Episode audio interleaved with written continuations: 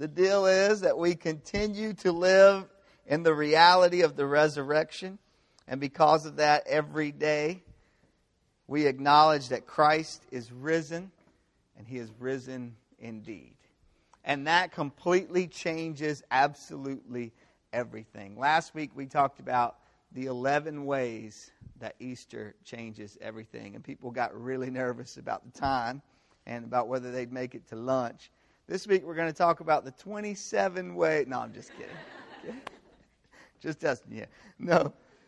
But we continue to live in the after effects of that. We live in the aftermath of Easter. And one of the things that we said last year was that we continue to live in the echo of the empty tomb. And because of Easter, everything continues to be turned upside down. We are living in a new reality marked by the resurrection. And today we're going to look at a passage where Jesus appears to his disciples after the resurrection and completely confirms the announcement that had been made earlier that morning that he is risen. And so we're going to look at that today. There's kind of three frames as we walk through it that we'll see. And as we read through it, they're going to go one, two, three. But as we discuss them, we're going to go backwards three, two, one. Okay? So here we go. Are we completely confused now? I hope so. All right. Chapter 20, the book of John, this is following up of the resurrection and the same day as the resurrection took place. So we're still here on Easter, um, Easter Day. Okay? So, verse, uh, chapter 20, starting with verse 19. On the evening of that first day of the week, when the disciples were together with the doors locked for fear of the Jews and for good reason, because they were the followers of Jesus and they had seen what had just happened to Jesus, and that likelihood, uh, the likelihood was that they, were, that they would be next with that. But Jesus came and stood among them and said, Peace be with you.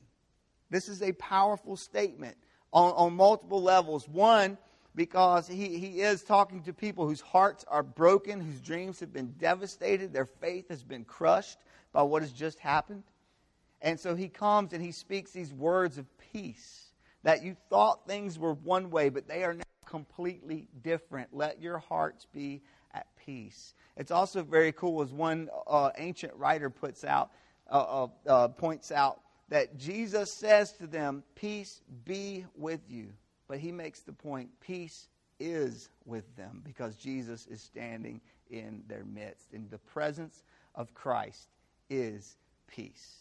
The presence of Christ is peace. It doesn't have anything to do with the circumstances that are swirling around us. It has to do with the presence that lives within us and stands beside us. Peace is, in fact, with them.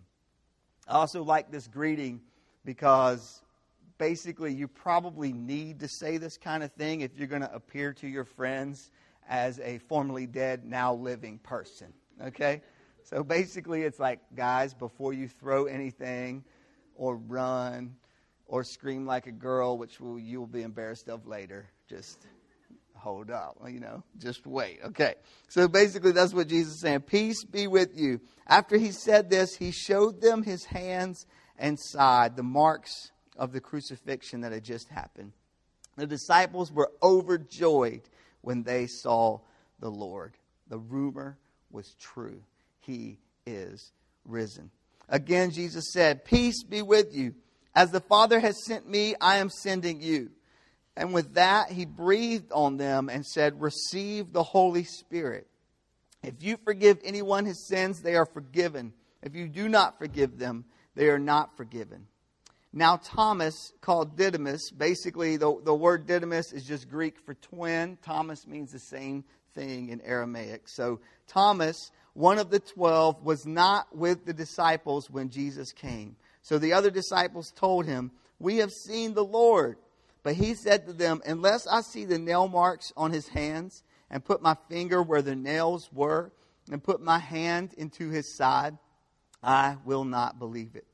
A week later, his disciples were in the house again, and Thomas was with them. Though the doors were locked, Jesus came and stood among them and said, Peace be with you. Then he said to Thomas, Put your finger here. See my hands. Reach out your hand and put it into my side. Stop doubting and believe. Thomas said to him, My Lord and my God. Then Jesus told him, Because you have seen me, you have believed. Blessed are those who have not seen and yet have believed. Father, Son, Holy Spirit, teach us today from your word. Press the truths of it down on our hearts. Pierce us. Break through the walls that we are building up. As we look at this reality of the resurrection and the, and the things that are coming in the wake of Easter, I pray that you would just fill us in a way that changes us. That you would help us to live in this reality of resurrection. That you would help us to take every step knowing, breathe every breath, knowing that things are now different because of what happened on that day. And we are a week removed from celebrating, but it is still absolutely alive and it is the center of everything that we do. You died on the cross to forgive us of our sins. You raised from the dead to overcome everything. And you are the victorious King. We are your people. And we worship you. It's your name we pray. Amen. Okay, so as we see things kind of happen one, two, three, and we're going to talk about them three, two, one. Okay? And these three imperatives that Jesus lays out for us of what it means to live in the reality of the resurrection. And number one, the first imperative for us as Christians is believe. Believe. So we're going to look at this story of doubting Thomas, right? That's how we know him. It, and it, that phrase um, comes from this passage, obviously, but it is spread all the way through our culture. I mean, it's, it's something you can say, and people automatically know what you mean by that. People who, who don't even hardly know this story would refer to someone else maybe as a doubting Thomas. It's a very commonplace kind of phrase. And poor guy, all right, from this moment, he gets labeled through the rest of history as doubting Thomas because of this moment in the room when he doesn't believe in the resurrection of Jesus. Here's the thing I feel really bad for Thomas because imagine this like, okay, say you've gone down to Sutton's to get like a hot dog and a milkshake and some poster board and some allergy medicine and a card for your mom for Mother's Day, okay? Which all of which you can get at Sutton's, one of the only places in the world. All right? So you're there, you're, you're totally away, and when you get back to your dorm room, your suite mates tell you that the entire uh, UNC basketball team showed up while you were gone. And they invited you guys to go and, and, to play basketball with them. And you went out and you like run, ran like nine games and were completely undefeated. And now you're really good friends. And Kendall Marshall looks taller in person than he does on TV. And John Henson is very charming and hilarious, okay? And you are mad, right? You are mad. You're like, what? Are you kidding me? That is terrible. What terrible timing, okay? Or, or imagine you go out of town for the weekend and you come back home and your family tells you, yeah, while you were gone, the, the Mumford and Sons tour bus broke down right in front of our house. All right? And they got out and Justin Bieber was with them too, okay? Because he just got his license and they were letting him drive the bus, all right? it turns out he's a totally cool kid and wise beyond his years, okay? And they begin to tell you these stories about how they share with you like all of these incredible tales from the road and and they like made omelets for you and it was awesome all right you would be so mad you would be so upset and you're like that is the worst timing possible, right? You get the feeling here. Okay, now replace the scenario of UNC basketball team, remove them, and then or, or remove Mumford and Sons and Justin Bieber. Okay, and instead put in their place the risen Son of God. Okay, bad timing. Poor Thomas. this is like worst news possible. And, and, so you know he thinks that they're like totally kidding with him when he first comes back, and they're like, "You're never going to believe what's what happened," you know. He's like, I hate you guys, all right? I hate you. And, and as he understands that they're serious about this, then Thomas makes this statement, right? Thomas makes this statement that earns him this name for the rest of history. His statement that is kind of sarcastic, but in light of what really happened on the cross, in light of what really happened on the resurrection, in light of who Jesus really is, then this statement is not just sarcastic, it's sacrilegious. It's a gruesome statement to make about the Savior of the world. And he says, I will not believe unless I touch the scars myself. And then he goes a step further and says, Unless I place my hand in his side, unless I reopen the very wounds that caused his death, then I will not believe. What a, what a statement for someone to make. Not just sarcastic, but sacrilegious. But here's the thing about Thomas.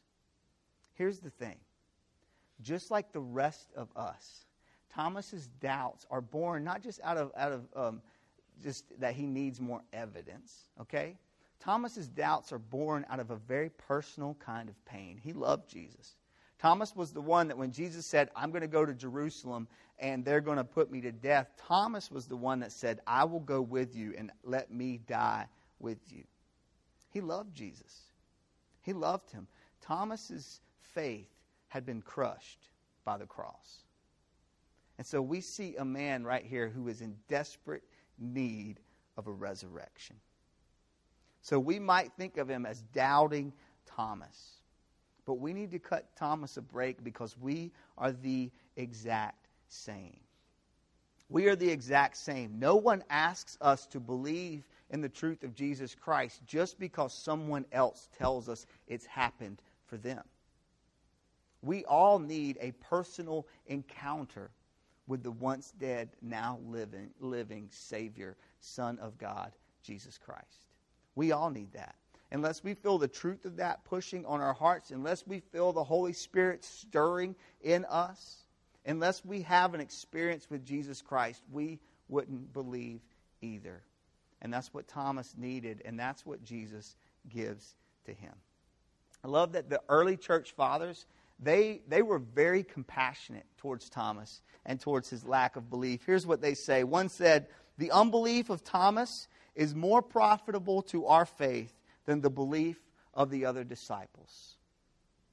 Because we know exactly what that is like. We also are the ones who didn't get to be in the room. So we know what it's like. Another one says this Thomas was not curing only the uncertainty of his own heart, but also that of all human beings. This moment was a foundation for the faith he needed to proclaim such a mystery. And another says this the divine mercy ordained that a doubting disciple should, by feeling his master's uh, by feeling in his master the wounds of the flesh, he should heal in us the wounds of unbelief. We feel the same way. We feel the same way. And Jesus offers every one of us an experience. Not where we get to feel the wounds, but where we do feel the wounds being poured out on us, where we understand that our sins are forgiven, where there's this witness, not just from other people, but a witness in our own souls and in our own hearts that He is real and that He has come to us and that He has revealed Himself to us. We all need that. We all need that. So it's not just doubts. Even disciples doubt. The question is what we do with the doubts once God has revealed himself to us. Dr. Tim Tennent, who's the president of Asbury uh, Theological Seminary, said this talking about Thomas. He says, Thomas, absolutely, you know, there's this of, moment of doubt, but from that point on, he becomes not doubting Thomas, but believing Thomas. And so Thomas makes this statement when Jesus shows up. He says, My Lord and my God. He calls him my God. And this is a more profound statement of Jesus' divinity than we find being made by any of the other disciples. Peter calls him the Christ and the Messiah, but Thomas calls him God Himself. and he goes further than the other disciples go. Once he has experienced Christ, then his, his, his doubts dissolve, and he makes this bold proclamation of who Jesus is. Also, Christian tradition tells us that Thomas became a missionary and he got as far as India with the message of the gospel.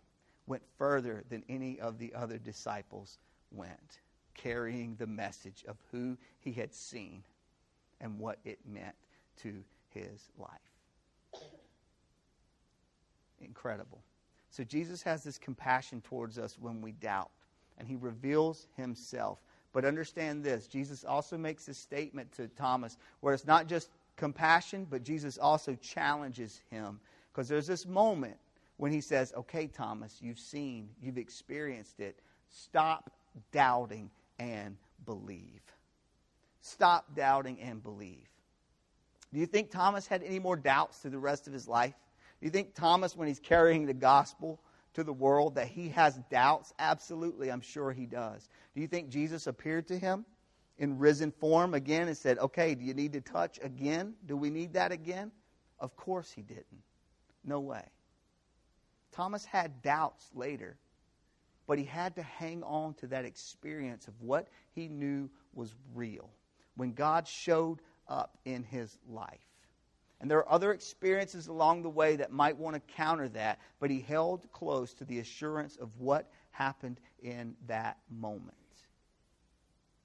And God asks us to do the same. And He says to us, I have compassion for your doubts, but here's a challenge as well. You've experienced me. Now stop doubting and believe.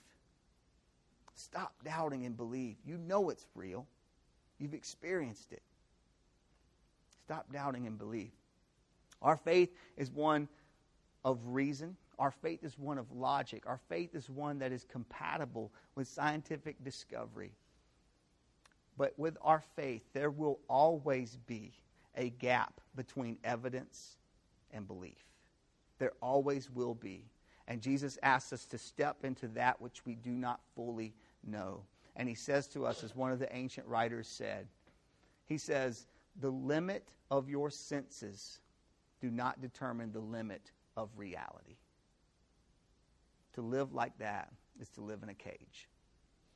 There will always be a gap between evidence and belief, and that's why it's faith. And he requires and he asks us to take this step. He says, You've experienced me. Now stop doubting and believe. And we can become like Thomas, not doubting Thomas, but believing Thomas, that our lives look completely different because we've experienced the once dead, now risen Savior, Jesus Christ. That's frame one. We're going to come back in just a few minutes with frame two. We're going to take a few moments here to respond to that in worship. Let that sit on your heart. Let the Spirit prod your heart and probe your heart with this idea believe. Believe. He has compassion for our doubts. Absolutely. But there's also a challenge to us. Stop doubting and believe.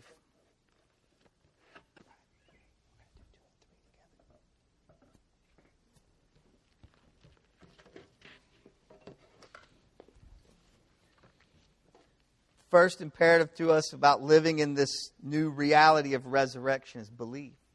Believe. Absolutely, there is room for doubt in this faith. God has compassion for our doubts. But He says to us, You've experienced me now. Believe. Believe. If you want to make that declaration, I just want to remind about something that Justin said earlier. We are doing baptisms today. I love it. A baby dedication, a baptism on the same day. This is a good day. All right? I love it. If you would like to experience baptism as a declaration of your belief in Jesus Christ, He has changed your life and that you live differently because you now live in the reality of resurrection, then talk to us afterwards. We'll be glad to walk you through that and to walk with you down to the creek today as you are buried and raised back up. So we'll talk about that. Okay.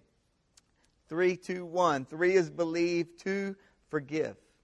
Forgive. When Jesus shows up, he shows his hands and he shows his wounds to the disciples and, and the words that roll off of his tongue are forgive.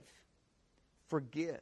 And he gives this challenge to us, and he says, You must forgive people of their sins. Now, does that mean that you and I have the power because we forgive someone that we have completely washed their sins away? No, you and I do not have that divine power. But what Jesus is inviting us into in this statement here is to be the agents of mercy and grace in this world. And he's saying to us if you don't tell people about the message of forgiveness, about what these wounds did for them, about what these scars won for them, then how will they ever know? If they don't hear it from you, if they don't see it in your life, if they don't experience it by the way that you live in this world. You are agents of mercy and grace. Forgiveness is in your hands. Spread the word. Spread the word. And so here he is, this man who has just been unfairly judged, unfairly convicted, tortured, and murdered. And the first thing that he says to his disciples, one of the first things here coming out of his mouth is forgive. Forgive.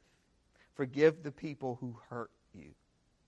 That's an incredible statement coming from the mouth of a man wearing the scars that he was wearing. But that's the thing about forgiveness. It's not just something that you and I freely receive as Christians, but Easter means that now we go the next step.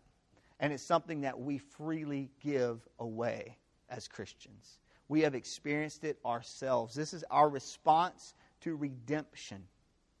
Jesus says to us, You have been forgiven. Now, who's next? Who's next? Forgiveness is a very difficult thing. Like belief, forgiveness is a very difficult thing because it requires a shift in the cosmos. It means we are removed from the center of the universe. That is a difficult thing to have happen for us. But Jesus says that's what we have to do. Now, there's a difference between trust and forgiveness. Okay? Trust is something that has to be earned. And once trust is shattered, it is built back slowly. That is not something that we fling around freely with people. If someone has hurt you, then the act of trusting them again is a slow, slow process. And God understands that, and God cautions us in that.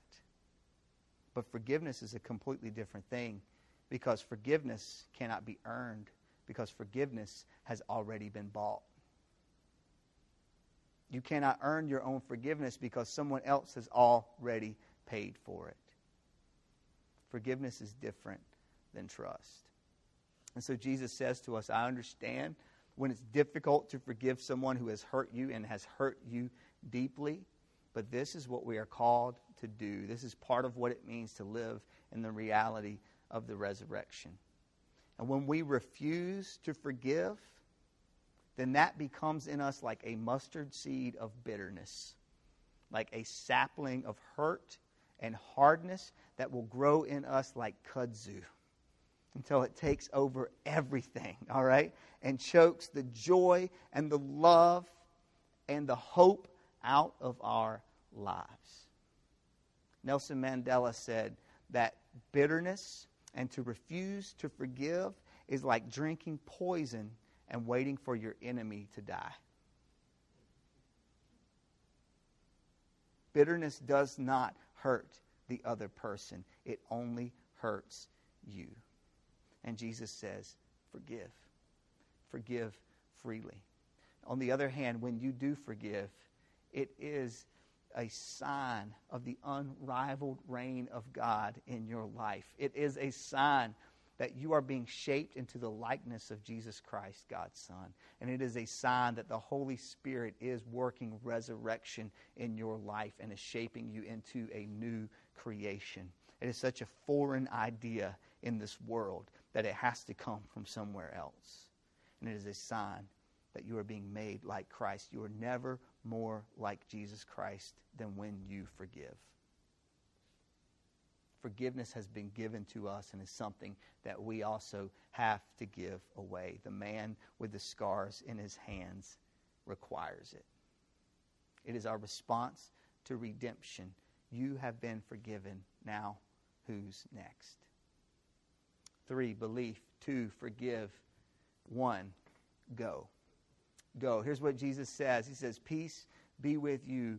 As the Father has sent me, now I am sending you. Receive the Holy Spirit. This is the story of the church right here. That God, who is a missionary God, a God who sends the Son, not just or the Son who comes and becomes one of us, He actually steps into our world not asks us to come to him, he comes to us. God sends the Son, and now the Son is sending us in the power of the Holy Spirit. Take note of where this happens. It happens behind locked doors.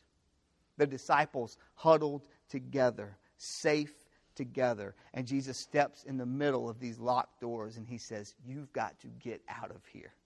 I am sending you out because I have been sent. Now you are sent as well. John is so intentional in the way he writes his book.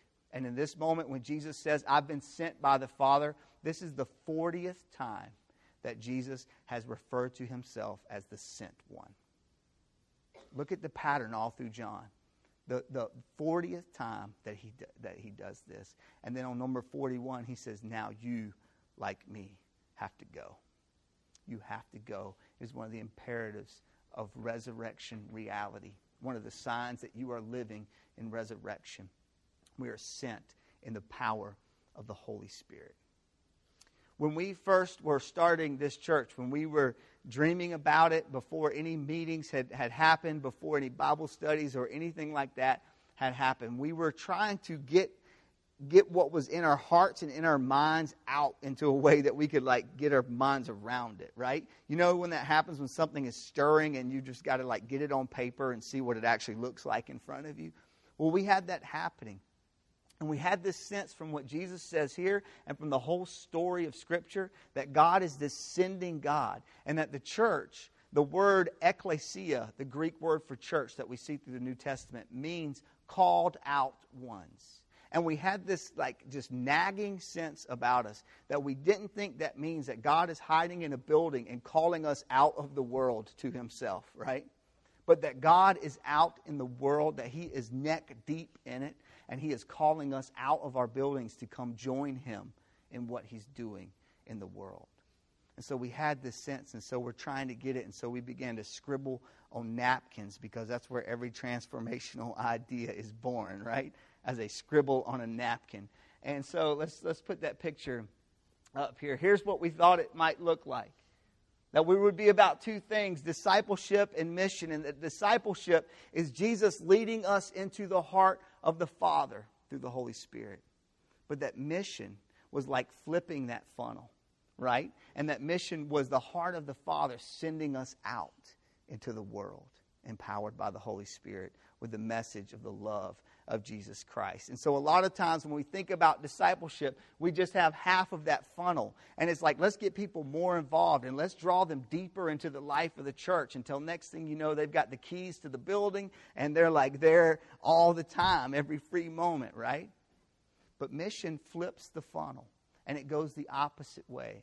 And it says, drawing you into the life and into the heart of the Father and then being sent out into the world to engage the world with the truth. And so you don't get the keys to the building, you get the keys to the city because you're so crucial to the life of that city because that city knows that you love it, because that city knows that you're there and that you're doing everything you can to show grace and mercy and love to it. And you get the keys to the kingdom because that's the way it works, right?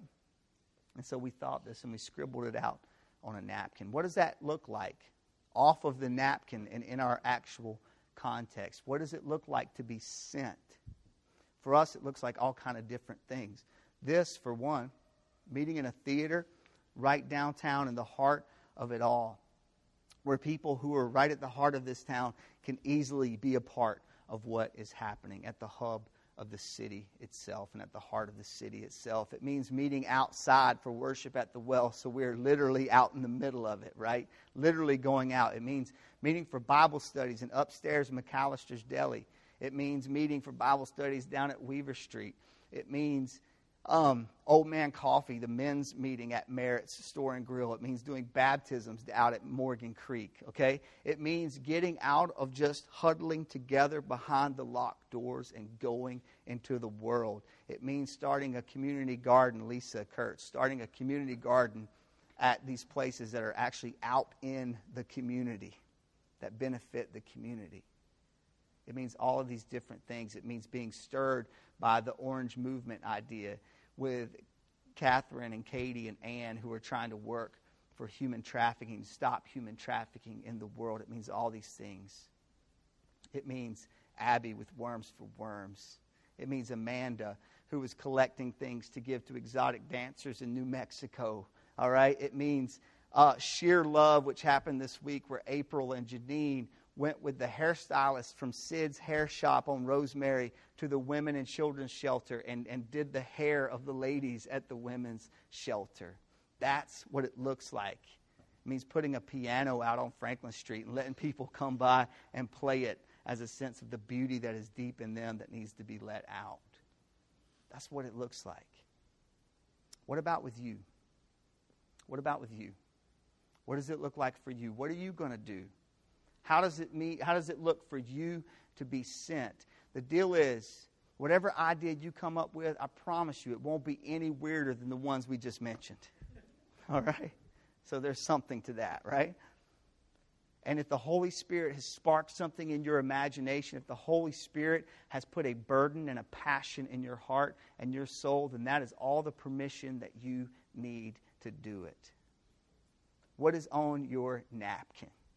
What are you scribbling on your napkin? What are the dreams being born in your heart of the way you want to show love to the world, the love of Jesus Christ to the world? In your uh, cup holders there, there are napkins there, all right? If you've already used your napkin, well, your dream is destroyed. Way to go, all right? No, but we want you to take these napkins home with you as a sign of, just like there is no limit. They are blank and they are waiting for scribbles of dreams to be drawn all over them. This is how creative our God is. It's right there. He is waiting to do something. He is inviting us to fill out the edges of His imagination, and we haven't even gotten close yet. And He's like, What do you love to do? What are you burdened for? Well, that's your permission, that's your calling. Do it. Don't wait for somebody else to lead it. Let the dream hit open air and see what happens. I want to encourage you with that. Take this home as a reminder. It's blank. Put something on it. It's waiting for a dream to be written on it. How is God going to send you in the world? Hiding behind locked doors is not an option. As the Father has sent Jesus, now Jesus is sending us empowered by the Holy Spirit. As we wrap up today, we want to, to re emphasize here that we want to be a sending church. And so that's why today we want to honor any of the seniors that are with us that are graduating from UNC. And also, we want to honor people who are going out this summer and going to be involved in different kind of missions work, wherever that is, even if it's local or if it's on the other side of the world, however that looks. And so, if you're a senior graduating from UNC, I want you to stand up. It doesn't matter if you're moving away or staying here. If you're a senior, then we want you to stand. We want to honor you today, okay? All right, sweet. Cool. Good. And if you are going somewhere, missions or, or, or, or, doing some kingdom kind of work this summer, then I want you to stand as well right now. Seniors, go ahead and stay standing with us, by the way. All right, cool. Awesome. Here's what we're going to do as we close today we're going to commission these people, and we're going to commission ourselves as well as people who are sent.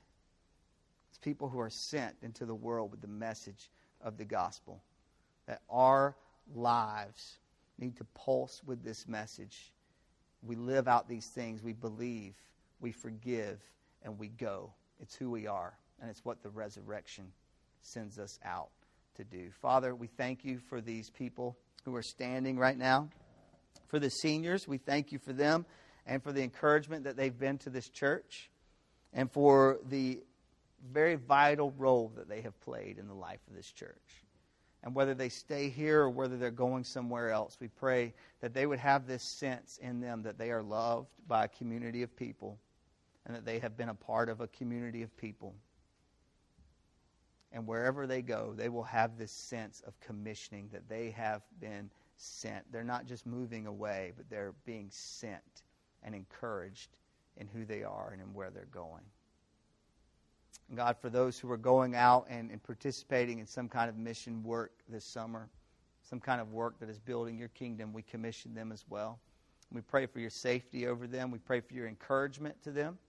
And pray that they would keep this sense in them that they have been sent by the Son who is sent by the Father, and they are empowered by the Holy Spirit. And everywhere we go, your kingdom is there. With every step we take, we are claiming new ground and planting new ground for the kingdom of God. So in your name we pray. Amen.